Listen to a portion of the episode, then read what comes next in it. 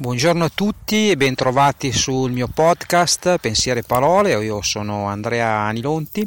e oggi torno a parlarvi un po' di contenuti di content marketing eh, perché mi sono accorti che in molti in questo periodo mi stanno chiedendo alcune delucidazioni su come iniziare a scrivere i contenuti perché hanno difficoltà appunto eh, nel trovare un incipit.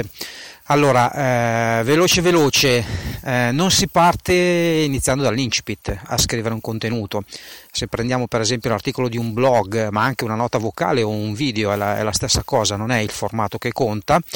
si butta giù una bozza mm, mettendo giù qualche dato, se ci sono dei link esterni a cui dobbiamo fare riferimento, degli altri link interni o riferimenti a dei nostri precedenti contenuti, si scrive la parte centrale, il corpo del contenuto, la parte finale e una volta che abbiamo la bozza sarà molto più facile trovare l'incipit. Quindi il consiglio è scrivete tutto il contenuto e alla fine troverete il titolo. Eh, una cosa molto importante è sempre tenere a mente che le emozioni giocano un ruolo importante nel lettore l'obiettivo di un incipit scritto bene è quello di catturare l'attenzione del lettore perché se la perdiamo nei primi 5 secondi eh, possiamo aver scritto anche un contenuto di qualità ma mai nessuno lo leggerà. Ricordarsi sempre che le persone non sono interessate a quello che fate, a cosa fate, ai servizi e ai prodotti, ma sono interessate a voi, alla vostra persona